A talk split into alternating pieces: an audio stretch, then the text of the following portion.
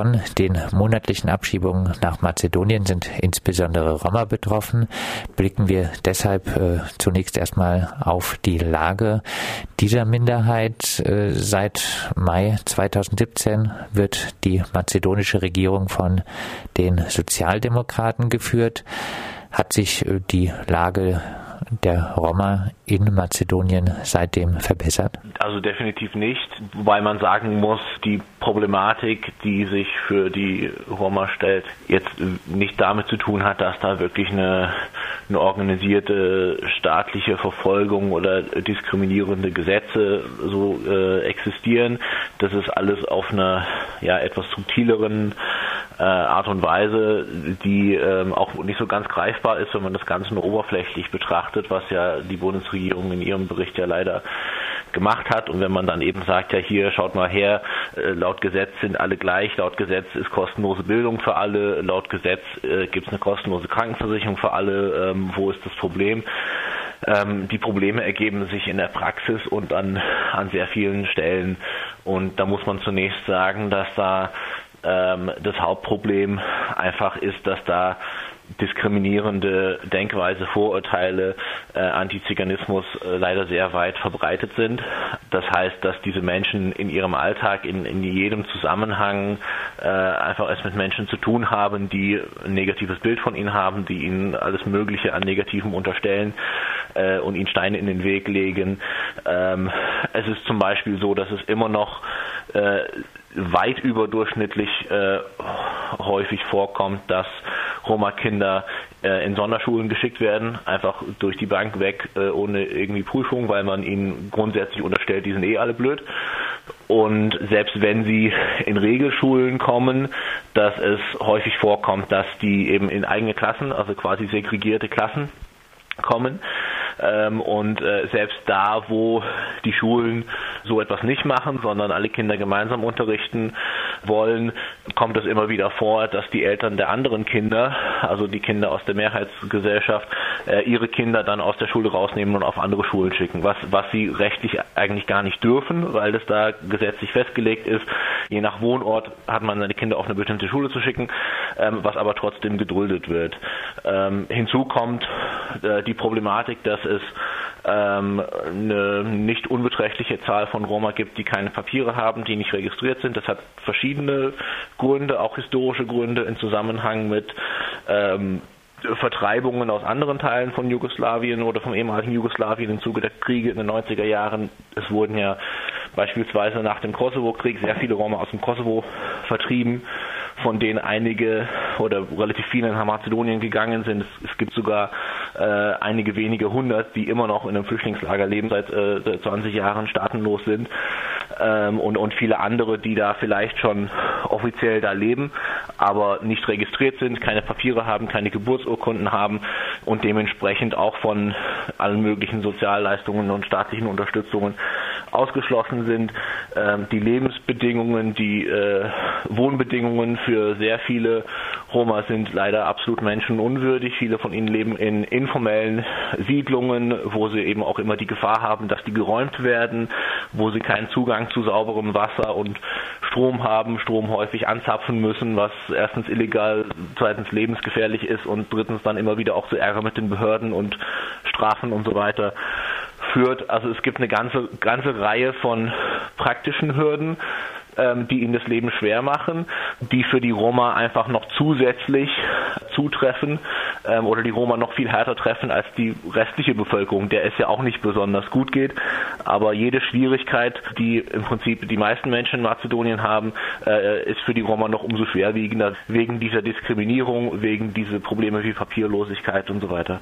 Du hast schon äh, angesprochen, jetzt ein Faktor für die Lage der Roma ist äh, die Bildung, hast die Segregation äh, im Bildungswesen jetzt angesprochen. Ein Klischee ist ja, äh, Roma wollen sich gar nicht äh, bilden. Ein weiteres äh, Klischee ist, äh, Roma wollen nicht arbeiten, bezogen auf äh, Mazedonien. Entgegnest du dem was?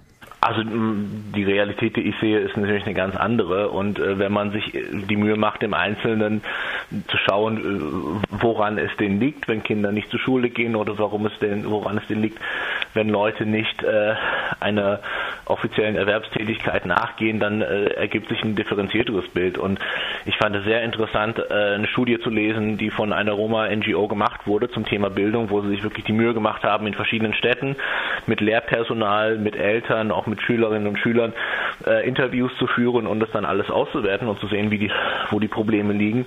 Und dann haben sie eben einige von diesen Problemen festgestellt, äh, die ich eben angesprochen habe mit der Segregation, dass dann vor allem auch die Eltern der Kinder aus der Mehrheitsgesellschaft Probleme machen. Ähm, interessanterweise haben sie gesagt, die Kinder verstehen sich in aller Regel untereinander, ist überhaupt kein Problem, das ist völlig egal, ob man Roma, Mazedonier, Albaner oder sonst was ist. Ähm, es sind dann immer wieder die Eltern und teilweise leider auch die Lehrerinnen und Lehrer, die Probleme machen. Ähm, die Lehrerinnen und Lehrer, die manchmal eben auch selber diskriminierende Einstellungen haben und die dann auf die Kinder projizieren, die Roma-Kinder. Und äh, wenn der dann irgendwie der, ein, ein äh, Roma-Kind Probleme macht, dann äh, macht er Probleme, weil er Roma ist. Ähm, und dann geht man davon aus, dass alle Roma nur Probleme machen und geht man mit so einer Einstellung schon da dran und hat überhaupt keine Lust, mit diesen Kindern zu arbeiten. Ähm, und das Problem mit dem äh, mit dem Thema Arbeiten im Sinne von Erwerbsarbeit ist ja natürlich hängt es dann auch mit der Bildung zusammen, ähm, dass es da entsprechend schwerer ist. Aber ähm, man muss aber auch sagen, dass äh, sogar Roma mit äh, Schulbildung, mit guter Schulbildung, ähm, es schwerer haben, ähm, eine angemessene äh, Stelle zu finden. Sogar welche mit, äh, mit Studienabschluss. Natürlich ist diese Anzahl leider verschwindend gering, aber die gibt es.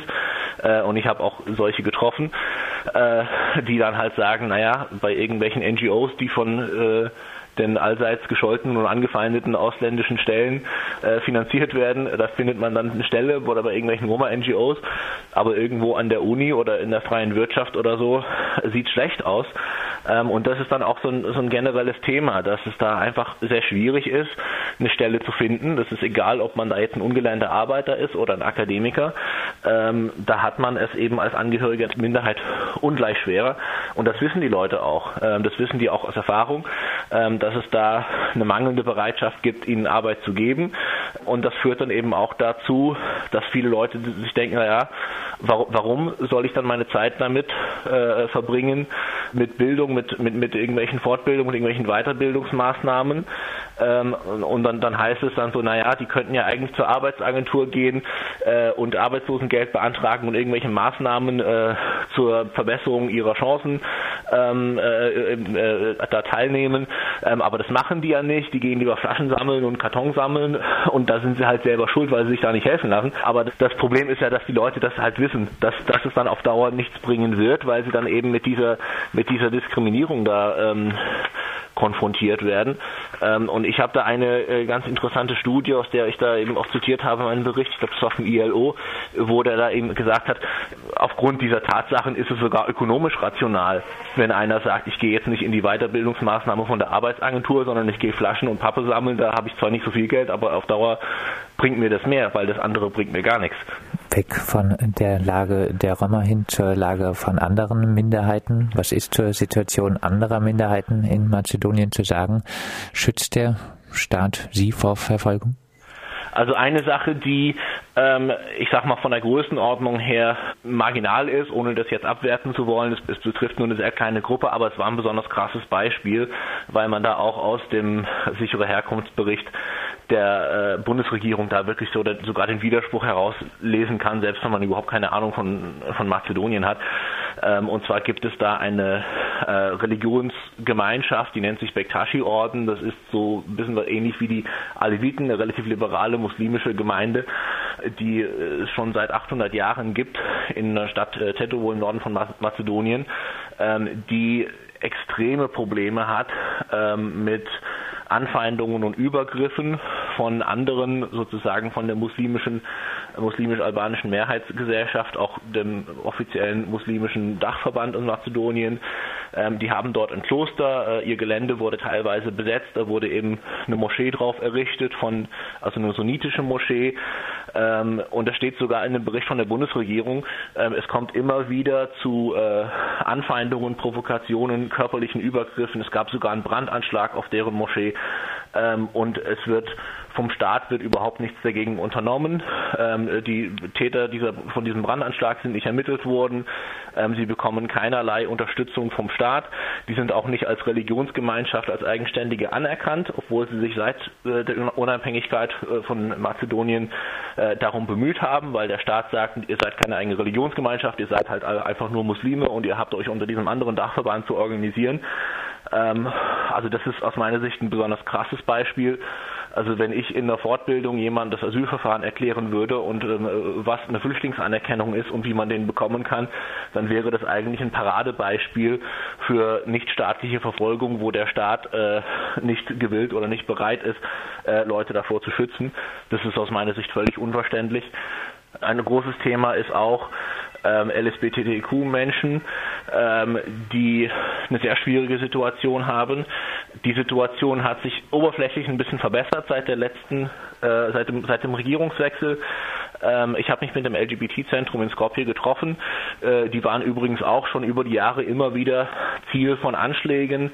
Ähm, und also, dass da Farbbeutel äh, geworfen werden, äh, ist äh, das harmloseste. Da werden teilweise die Fenster eingeworfen. Da wurde während einer Veranstaltung von einem Mob von Vermummten wurde das Zentrum angegriffen. Ähm, mehrere Leute wurden verletzt. Äh, auch dort äh, ist niemand verurteilt worden, obwohl es Videoaufnahmen gibt von den, von den Überwachungskameras.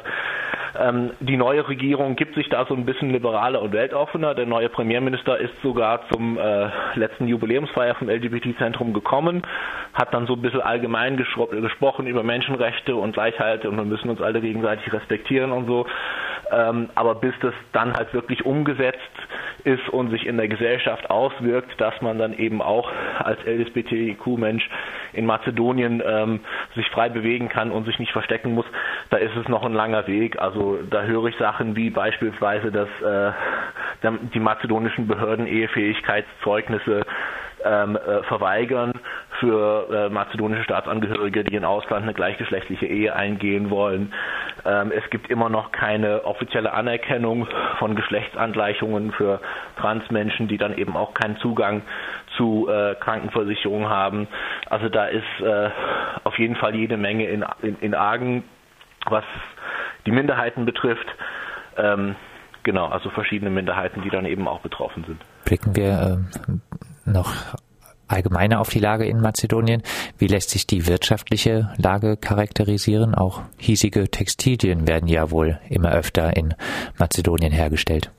In der Presse wird es mittlerweile sogar als äh, Bangladesch des Balkan bezeichnet. Ähm, also diese Textilindustrie ist äh, eine, eine absolute Boombranche für ausländische Firmen. Ähm, Produkte, die dann teilweise auch in unseren Textildiscountern hierzulande landen und das sind dann eben ja, Menschen, die dort arbeiten. Das sind natürlich überwiegend Frauen äh, in den Fabriken, die unter sehr, sehr schwierigen Bedingungen, sehr lange Arbeitszeiten, ähm, teilweise müssen die äh, Verträge unterschreiben, dass die keine Gewerkschaftsmitglieder sind. Lange Arbeitszeiten, sehr, sehr schlechte Bezahlung. Äh, ich habe mit einer Frau gesprochen, als ich dort war, die äh, selber in der Kindheit in Deutschland war und dann irgendwann mit ihrer Familie abgeschoben wurde und die arbeitet jetzt bei einer bei einem deutschen äh, äh, Automobilzulieferer ähm, und ähm, die arbeitet Vollzeit und ähm, verdient 200 Euro im Monat und wenn die dann noch ein paar Samstage arbeitet im Monat, dann kommt sie auf 250. Ähm, das ist eine Mutter von zwei Kindern. Ähm, wenn man in Mazedonien in den Supermarkt geht, dann sind die Lebensmittel fast so teuer wie hier. Ähm, kriegt man auf dem Markt dann wieder ein bisschen günstiger, aber es ist trotzdem, ähm, ich habe in meinem Bericht äh, äh, Zahlen äh, vom mazedonischen Gewerkschaftsbund vorgelegt über die äh, über die Lebenshaltungskosten. 500 530 Euro im Monat schätzen sie als durchschnittliche Lebenskosten. Und es ist natürlich klar, dass so jemand da extreme Probleme hat. Ähm, und bei Sozialhilfe kriegt man, wenn man es kriegt, 50 Euro im Monat. Ähm, also ich, mich, mich wundert es, wie, wie, wie, die Leute da überhaupt überleben.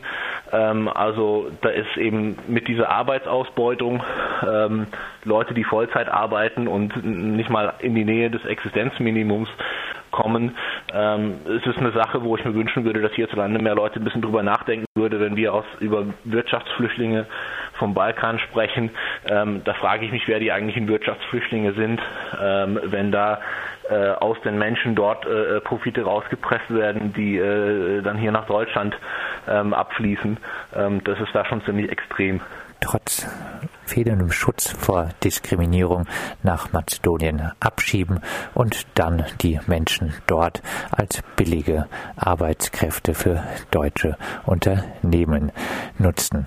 Soweit Sean McGinley mit dem Lagebericht des baden-württembergischen Flüchtlingsrates zur Lage in Mazedonien.